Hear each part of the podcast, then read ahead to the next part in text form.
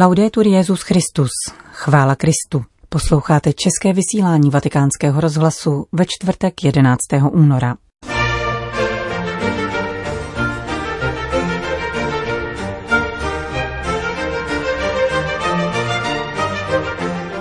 Milí posluchači, zítra, tedy 12. února, uplyne 90 let od založení Vatikánského rozhlasu.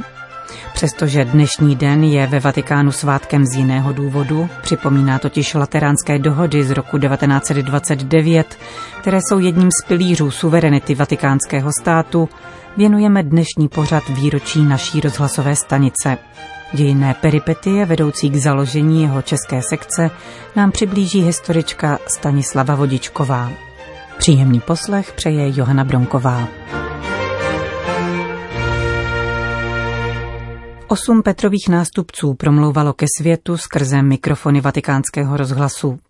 Při jeho výročích a setkáních s redaktory připomínali evangelizační poslání papežského rádia, jeho schopnost propojovat věřící celého světa až do nejodlehlejších koutů naší planety. Přinášet radostnou zprávu o boží blízkosti člověku, vhod i nevhod, do nejrůznějších dějinných kontextů. Papež Pius XI. pochopil přelomový charakter hromadných sdělovacích prostředků a vybudování vatikánské rozhlasové stanice svěřil vynálezci rádia Guglielmu Marconimu. Ten také stál po jeho boku, když z nejvyššího místa vatikánských zahrad 12. února 1931 slavnostně latinsky zahajoval první vysílání. Jakožto z tajemného božího úradku následovníci knížete apoštolů, těch jejichž učení a kázání je z přikázání božího určeno všem národům a všemu stvoření a vzhledem k tomu, že můžeme jako první využít na tomto místě podivuhodného Marconiho vynálezu, obracíme se ke všemu stvoření a všem lidem. Zahájil Pius XI. první rádiové vysílání z Vatikánu, chápané v univerzální šíři jako nástroj hlásání evangelia celému světu. Rádio vzniká ve chvíli upevňování vatikánského městského státu, založeného přesně o dvě léta dříve. Díky krátkým vlnám, vysílaným do éteru prozatím ještě nepřeplněného, dokázalo navzdory nepříliš silnému signálu dosáhnout až na jiné kontinenty. 30. léta jsou obdobím vzestupu totalitních režimů. Postoje papeže Pia XI. jsou odvážné a lidé hledí k církvi s důvěrou. Rychle se množí požadavky o rozšíření vysílání na další evropské jazyky. V roce 1936 bylo vatikánské rádio přijato do Mezinárodní rozhlasové unie, která uznala jeho zvláštní povahu a oprávnila je k vysílání bez geografických omezení. Tehdejší ředitel rádia, otec Filippo Soccorsi, přizval do jazykových redakcí své jezuitské spolubratry jiných národností. Na významu získává zejména vysílání v Němčině.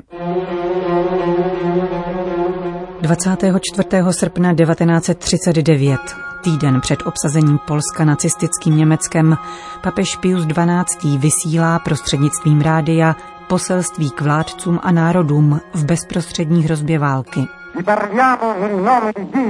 Nic se nestratí mírem, všechno může být ztraceno válkou.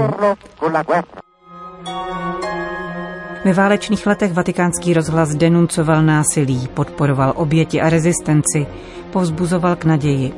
Radiová poselství Pia 12.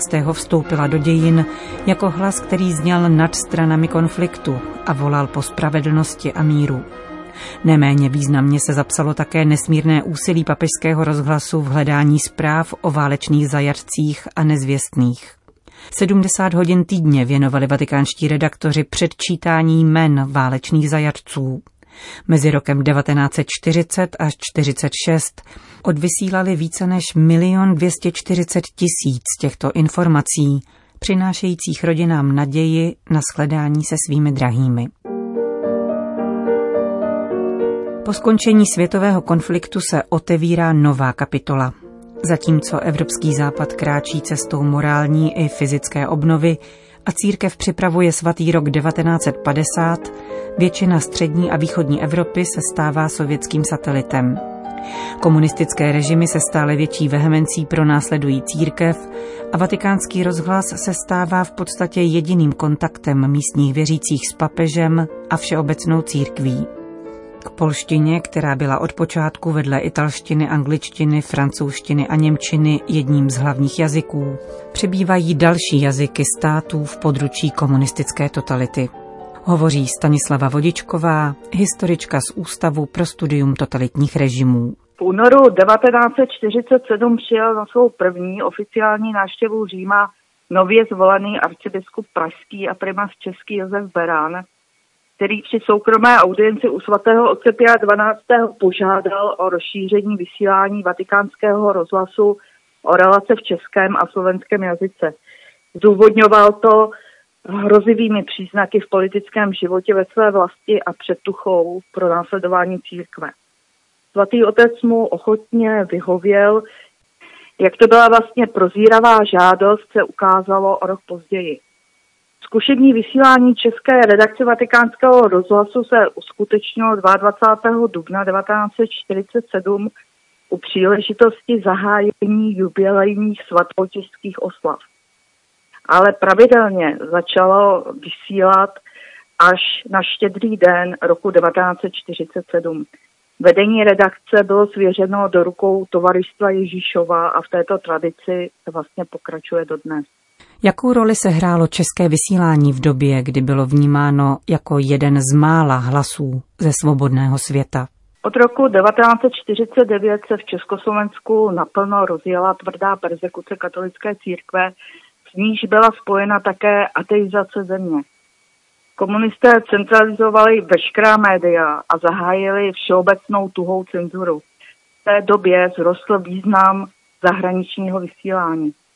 Přestože také další zahraniční rozhlasové stanice, jako například Hlas Ameriky nebo Svobodná Evropa, měly své náboženské pořady, z nich se věnovala pozornost i katolické církvi jako podstatnému segmentu společnosti, nemohli rádiu Vatikán již pro samu jeho podstatu konkurovat a jistě to ani nebylo jejich záměrem. Vatikánský rozhlas který komentoval nejen dění a církevní život ve vlasti, sledoval pro následování církve, stál v opozici vůči komunistické propagandě a uváděl věci na pravou míru, ale také evangelizoval. Přenášel učení tehdejšího papeže a vlastně spojoval katolíky za železnou oponou celosvětovou církví. No a byla to česká redakce Radia Vatikán, která rozpoutala na rozhlasových vlnách bitvu s komunistickým režimem od duši národa. A režim si to uvědomoval a náležitě na to odpovídal. Ať už to bylo rušení vysílání, snaha o nasazení agentů do redakce, vyvíjení diplomatických snah o změnu ve vedení redakce a náplní jejího vysílání nebo trestné stíhání posluchačů vatikánského rozhlasu v Československu a podobně. Říká Stanislava Vodičková. Bezpočet příběhů bychom mohli vyprávět o tomto období, kdy v některých okamžicích hrozil za poslech vatikánského rádia trest smrti. Jen do ukrajinské sekce přišlo první rok po pádu sovětského režimu 40 tisíc děkovných dopisů a Albánie udělila vatikánskému rozhlasu státní vyznamenání. Přestože nemůžeme aspirovat na úplný přehled významných etap v dějinách papežského rozhlasu, nelze opomenout více než tři tisíce hodin vysílání, kterými doprovázel zasedání druhého vatikánského koncilu. V roce 1970 se studia vatikánského rozhlasu přestěhovala do svého dnešního sídla, Palazzo Pio, naproti Andělskému hradu. Zvolení mladého a energického krakovského arcibiskupa Karola Vojtily na Petrův stolec znamenalo novou výzvu. Doprovázet papeže v jeho apoštolském úkolu, totiž hlásat evangelium na všech místech světa – na přelomové okamžiky vzpomíná Alberto Gasbardi, který v rolích od technika po organizátora papežských cest prožil v našem rádiu 46 let. Vzpomínek je samozřejmě velmi mnoho. Energie a odhodlanost svatého Jana Pavla II. přinesla ozdravný otřes všem strukturám svatého stolce a vatikánského státu, uvyklým dlouhodobě ustáleným pracovním rytmům.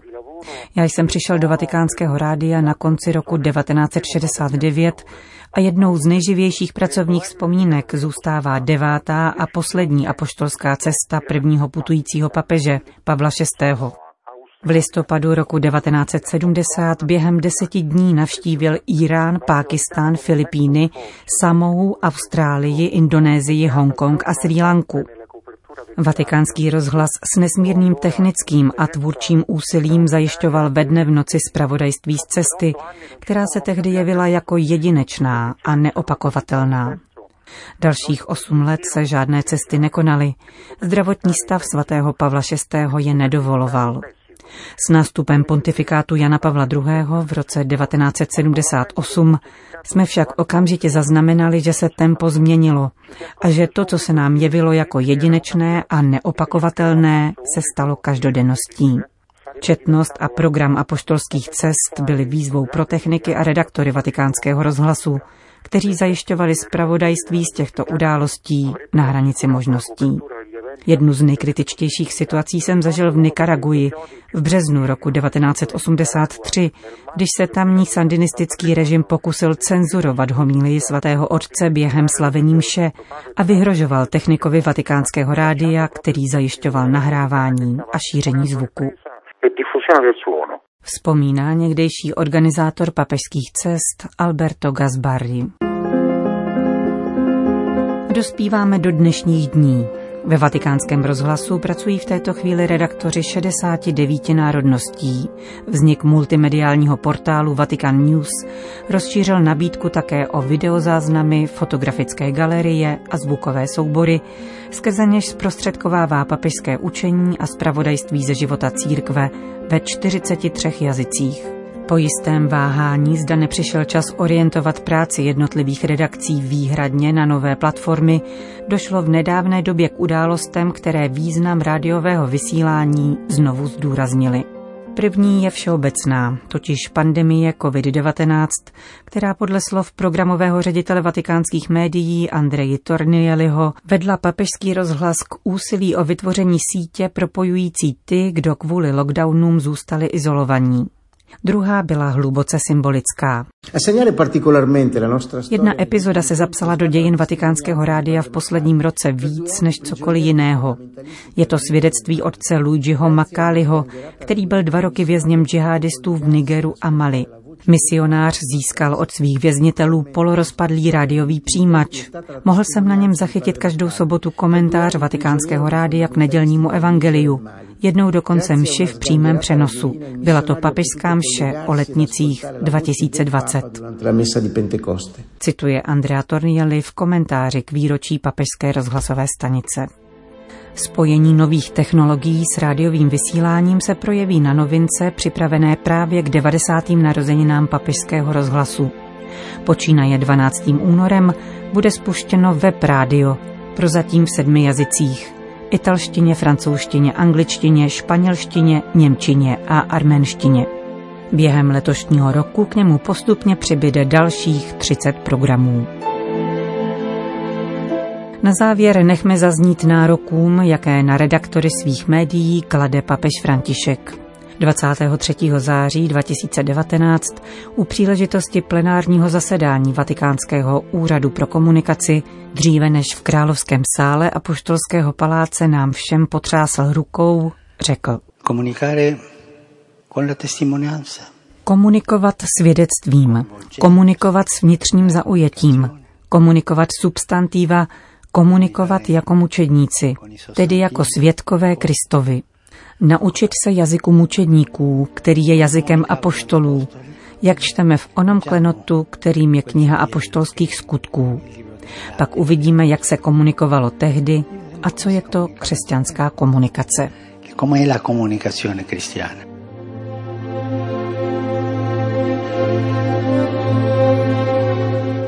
Končíme české vysílání vatikánského rozhlasu. Chvála Kristu, laudetur Jezus Christus.